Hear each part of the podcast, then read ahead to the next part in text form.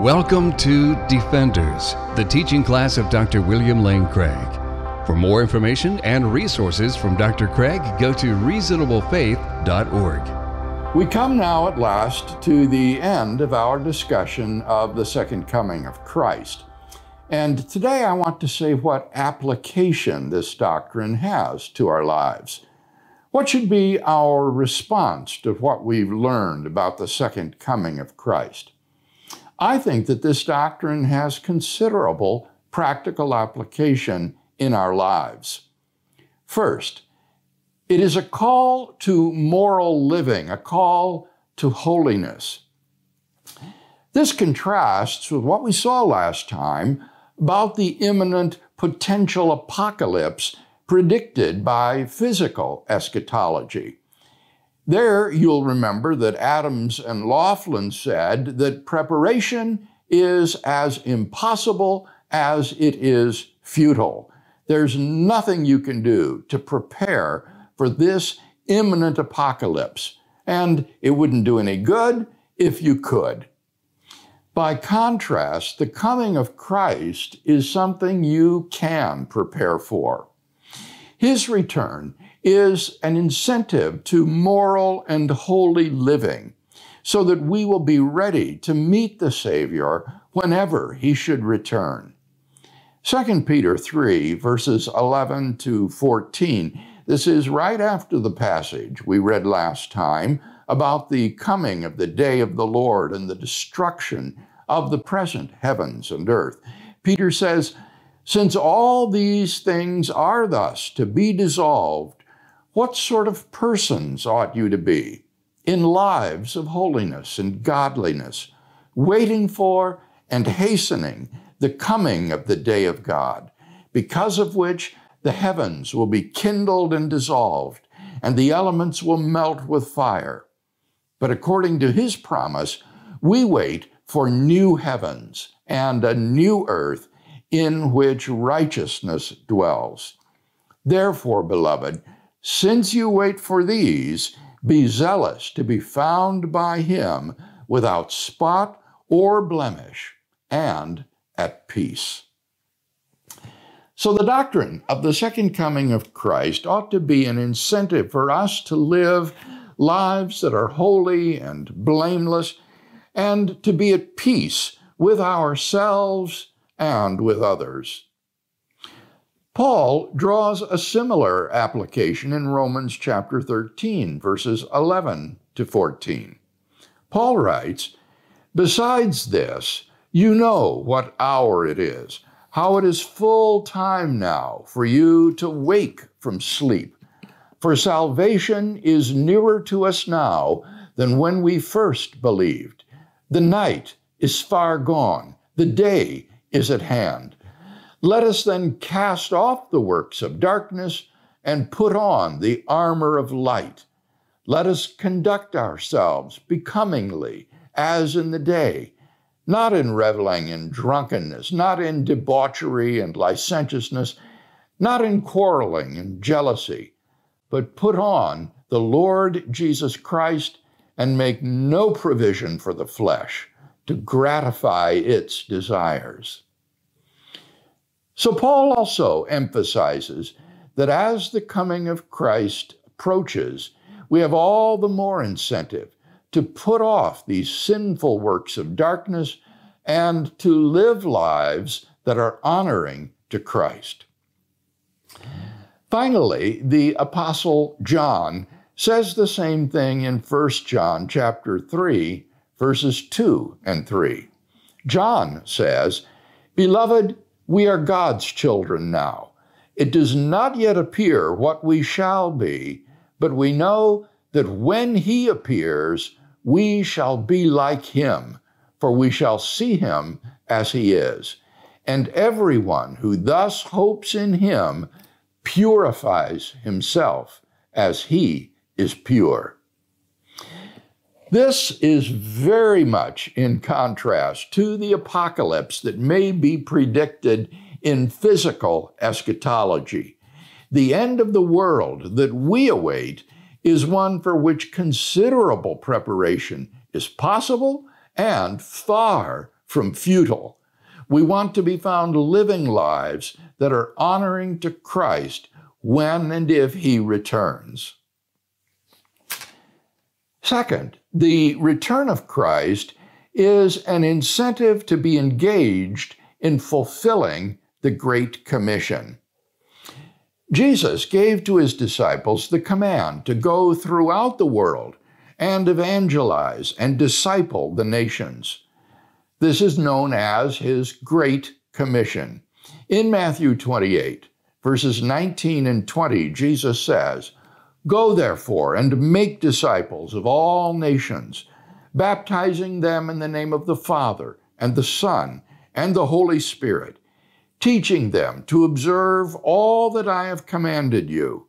And lo, I am with you always to the close of the age.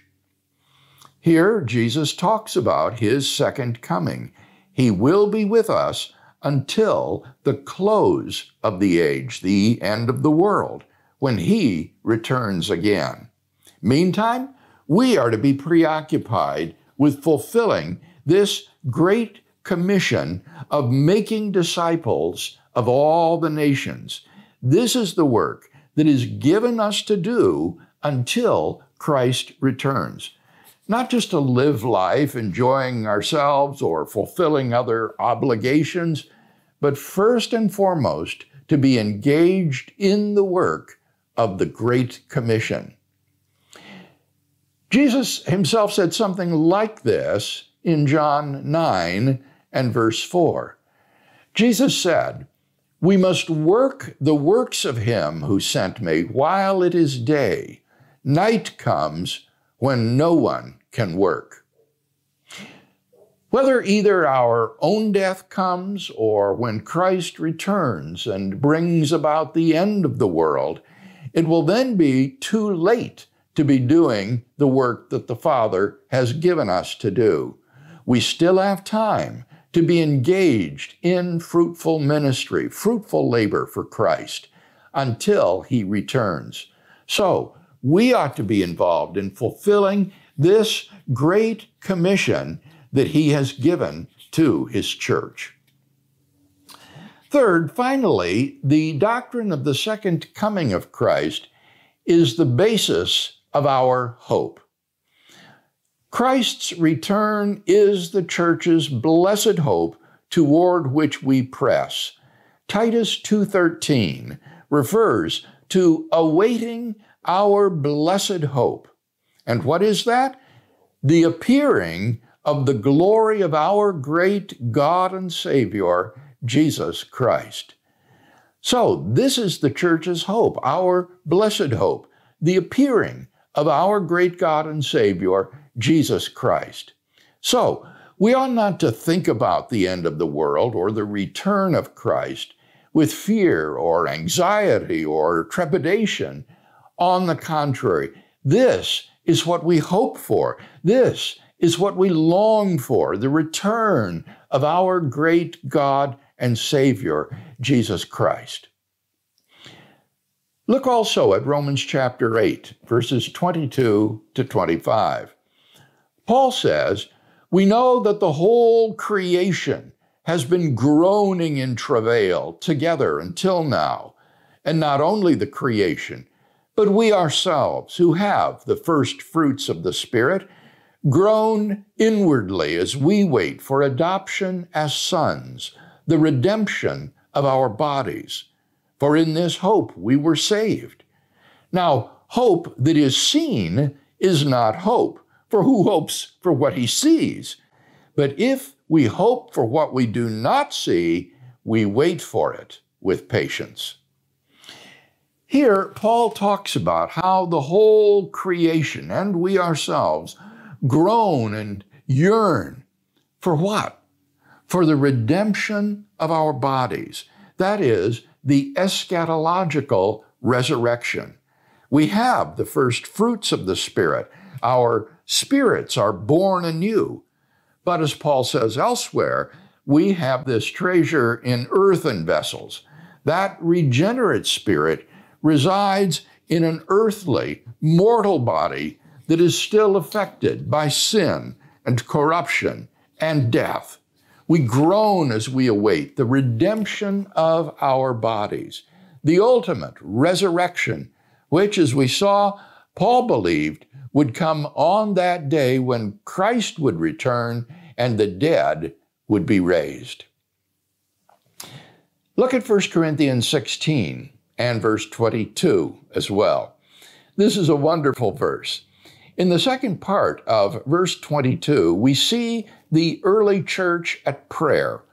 Paul says, Our Lord come.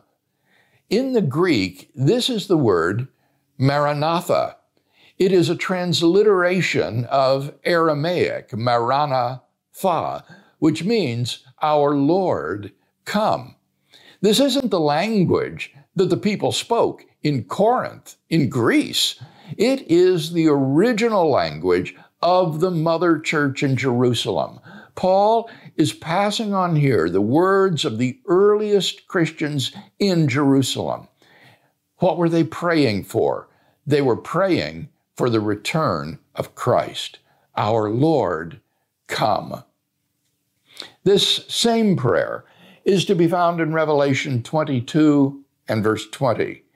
He who testifies to these things says, Surely I am coming soon. John's response is, Amen. Come, Lord Jesus. So, just as in 1 Corinthians 16 22, we have that early prayer, Our Lord, come. This is our hope and our prayer. This is the hope that should give our lives an optimism and buoyancy because of our confidence in the future. So I think that the doctrine of the second coming of Christ has tremendous practical application. It is an incentive to moral living.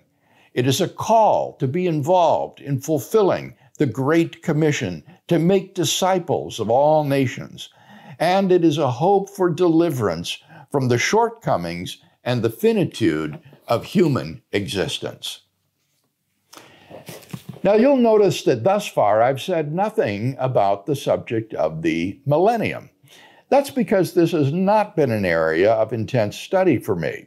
Nevertheless, when we meet together next week, I will share with you a few brief thoughts on the subject of the millennium.